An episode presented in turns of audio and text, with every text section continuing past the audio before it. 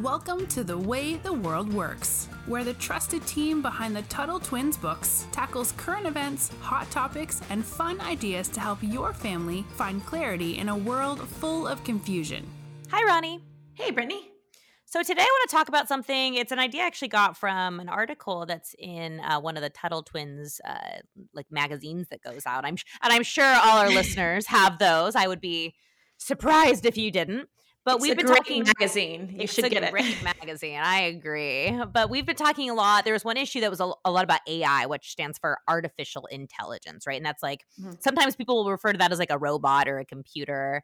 AI or things like um, self-driving cars, which you know Teslas are self-driving cars, and those are happening more and more. Things like um, even like when you go to the self-checkout at a grocery store and you can do like scan the groceries, or when you put like if you go to fast food restaurants ever and you can put in your order, things like that. Like all those are examples of AI. It's computers doing things that humans traditionally did, like check you out at a grocery store, or take your mm. food order. And because of that, people are very worried that the robots are going to replace humans, right? And to be fair, there are a lot of jobs that they will replace, right? I don't I think it would be dishonest if we pretended that there was no fear of that.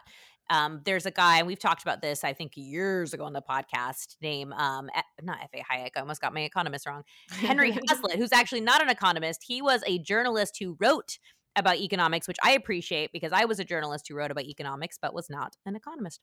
He wrote a book called Economics in One Lesson, and it's very, very good. It's like it's like the the everything you want to know about economics in one short and easy to understand book. So highly recommend that. And he had a chapter called The Curse of the Machinery. And it talks about the Industrial Revolution, which we're going to do an episode on mm, here shortly in a couple weeks. But that was when like machines were invented, right? And people were freaking out because for example, people that used to sew stockings like socks, they used to do it by hand. And then all of a sudden, these machines were coming in and they were sewing stockings, and people were freaking out because they're like, well, what are we going to do for work? And they got so bad, you guys, there was riots. People were burning down like the machines, and it turned into this like crazy, chaotic thing. Well, as it turns out, yes, some jobs were replaced in the beginning. It, it, it was a little bit of a, a timer they had to adjust. And then a couple years later, there were actually more stocking sewers than there were before the Industrial Revolution. So the, co- we kind of say like the Was market that? corrected. Say that again. Why was that? Why were there more stocking sewers? Just it, the market kind of corrected, right? It was able they were able to produce things quicker, but they were able, also able to have um, like it just it all balanced out, right? There were other jobs, so like they were in the same industry, maybe they were doing the exact same thing, or they found different jobs for them. So it's it's really cool how that happens, and the whole point of this chapter was to not be completely scared when machines there was no robots back when he wrote the book start start taking some of these jobs right? So why am i talking about all this? Well i want to talk about this fear that humans are going to be replaced by robots and it's funny because this was all something I've I've talked about a lot, and I've always been like, "Oh, people don't need to be scared." Blah blah blah. Henry Hazlitt until Chat GPT came along, which is this that can write whole thing. and then I started getting very scared. And I think Ronnie, you and I see it a little differently because I've been scared. I was scared until Connor actually. It was after we recorded an episode. He's like, "You got to try this new thing." And at first, I'm like, "Get that away from me, Connor! This thing's gonna steal my job." And I'm like, "Uh oh!" Now I'm turning into the the people that don't like AI. Uh, but I've started actually really liking to use it for some of the things I write. Not not all of it. And in fact, I write a lot of legal, like about constitutional law, and it got a lot of things wrong. And so I was like, Mhm. Not coming for my job yet." Mhm. But I bring this up, all this to say, what what does it mean to be human, right? Because we're worried about these these computers replacing us. But can you ever really replace a human? And I don't just mean in work but in general like because because we see like ai is making pay like pictures now right they're creating pictures Yeah. yeah, it can create music. It can do all this stuff.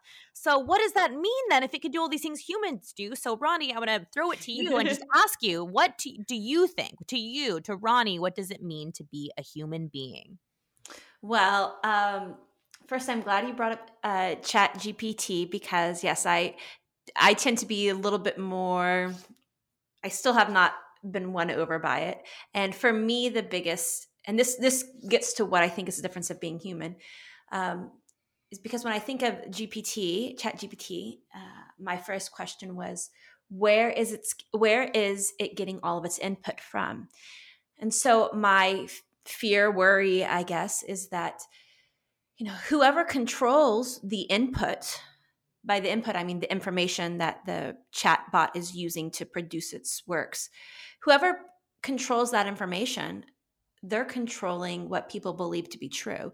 Now for you you brittany you might be able to read something that it spits out on constitutional law and know that it's wrong but how do you know that it's wrong? You know that it's wrong probably because you've done your own study before and you have your own previous knowledge. Well, if you've grown up learning Uh, that you can ask Chat GPT for anything, just like if you've grown up learning that you ask Google to tell you everything, then you're going to be less likely to be able to know if Chat GPT spits out something that's wrong. So if it later spits out something on constitutional law that is incorrect, you're not going to be able to know.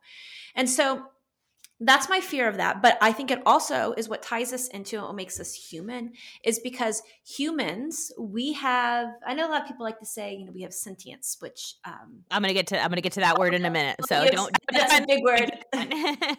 Uh, so i'll let you explain that but i also think that's something that's really important about being human is humans have an ability to reason outside of the box, meaning that we can think in ways that are not just based off of inputs that have been programmed into our head. Um, even the most intelligent chatbot right now is being able to produce things that look very human, but it's only ever responding to inputs that it was programmed with. It can't actually piece together information on their by own. humans, which I think is interesting. Programmed, you know, humans had to program it, so mm-hmm. it's like it, it couldn't even exist. Yeah, but even if humans programmed it, it's even still it's going it's only ever able to base anything off of whatever it's been programmed with. But individual humans, we can take an idea way over here and an idea way over here that should have nothing to do with each other and being able to put that together. Um, it's a kind of logical reasoning. Um, one day I'll talk about this, but it could be either called uh, inductive reasoning or abductive reasoning, which is a kind of reasoning that's different than computers use, which computers use mostly deductive reasoning. Uh, but, anyways, that's my very long answer to say. well, it's funny because we're going to go into two different things because you said it's more reasoning, and I'm going to what some people would consider the opposite of reasoning, and I'm going to go into what I think is what it means to be human, and that is feeling. Well, how about so, think of creativity? Because I think there is some like thinking ability, maybe not reason, thinking. Okay. Okay. Well, so we'll we'll tie these two together. So let's first okay. talk about the word sentient. So computers or AI is not sentient, at least not yet. So mm-hmm. sentient. Now sentient means to feel, and I'm going to give you a fun way to remember this. So sent. That's S E N T.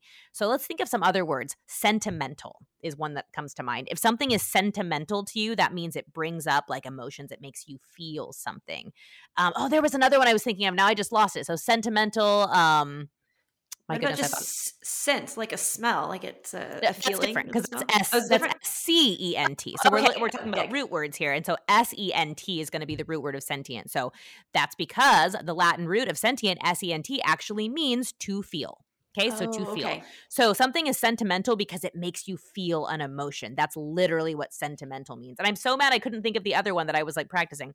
But so that's that can help you remember what sentient is. Sentient is to feel. So the thing that humans can do that robots cannot do is they can feel right? And the thing i want to get into about is more like art. So i've talked about that there are ai bots that can that can create you know paintings and drawings and and they're good but here's the thing that gets me. It can't feel and art is this art is like what happens when a human being feels so much they have to express that feeling right? You know i'm I'm a singer and I'm a writer, and I do those things when I feel so overcome by emotion or by a feeling, whether it's good or bad, that I have to express that to the rest of the world. And that's something that a, a, computer just can't do, right? So let's say that there is a program again that can make a picture and it's this picture you say make a picture of a sunset and the computer, you know, spits that out. Well, imagine the difference between the computer just you know sweeping the internet and finding pictures of what a sunset looks like or a painter who painted the sunset because he woke up early or he I guess sunrise. Let's go sunrise. He woke up early in the morning. Maybe he was like at the beach and he looks out and like this beautiful sunset makes him feel something. I think that's going to be a better piece of art because there's feeling. Now, another thing, and this is one of my Oh wait, favorite- can I jump in super fast just about art? Yes. Um about AI art. So if any of you guys get the Tuttle Times magazine, the February issue, you can look back and find it. It has a bunch of AI art and you can see if you type in a phrase uh, what the computer spits out and it's very weird some of the like human images that the ai art spits out. But so i'm just saying like if you guys have the magazine go check it out you can have an illustration if you don't have the magazine, you gotta go, better go get it, huh? Yeah. the last thing I'll say before we wrap up, and this is one of my favorite stories, and it goes back to I think what it means to be human versus what it means to be AI, and that's music. So I'm a musician, and um, I play the piano and I sing, and I can play just about any instrument I pick up. Not super well, but I can play things by ear. So Beethoven is incredibly. He's a great um, composer. Was a great composer. Now Beethoven went deaf well, and he was already like he was he could born and he could or when he was born he could hear. So this wasn't something he was born with.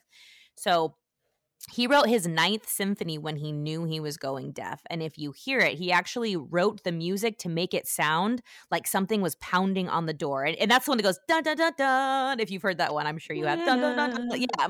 So what that was supposed to symbolize is that was actually supposed to symbolize his the his not I don't want to call it an illness, but the loss of hearing like coming mm-hmm. to get him and him running away from it because him saying like no i don't want to deal with it and if you listen to the song the da, da, da, da, da, da, it actually kind of sounds like someone is running from someone's like mm-hmm. encountering this and the reason is is because you can feel how he felt when he wrote that song you can feel it in the words now you can tell a computer make a happy song and it will use, you know, beats and notes it knows are happy, but it can't replicate the human experience, right? It can't replicate the feelings you feel when you experience something firsthand because it just can't do that. It is not sentient.